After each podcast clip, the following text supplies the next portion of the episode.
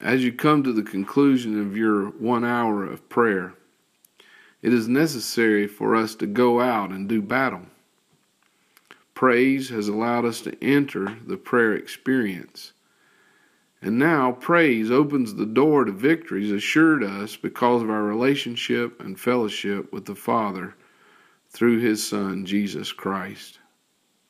Listen to the following scriptures as we focus our final attention on praising the Lord. Psalm 150 Praise the Lord, praise God in His sanctuary, praise Him in His mighty firmament, praise Him for His mighty acts, praise Him according to His excellent greatness, praise Him with the sound of the trumpet Praise him with the lute and harp. Praise him with the timbrel and dance. Praise him with stringed instruments and flutes. Praise him with loud cymbals. Praise him with clashing cymbals. Let everything that has breath praise the Lord. Praise the Lord. Psalm 100, verse 4. The Bible tells us to enter into his gates with thanksgiving and into his courts with praise. Be thankful to him and bless his holy name.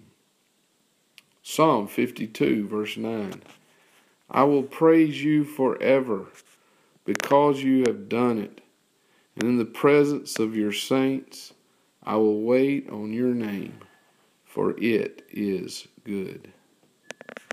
In Psalm 50, verse 23, whoever offers praise glorifies me, and to him who orders his conduct aright, I will show the salvation of God.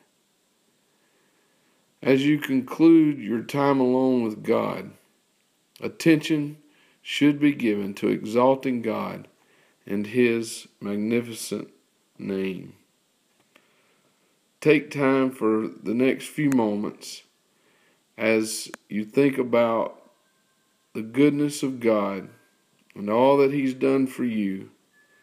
Give Him praise for a glorious time of prayer. Honor Him in these moments with words of praise and thoughts of praise. At your, after you've finished, End your time of prayer with a spirit of gratitude and have a blessed day.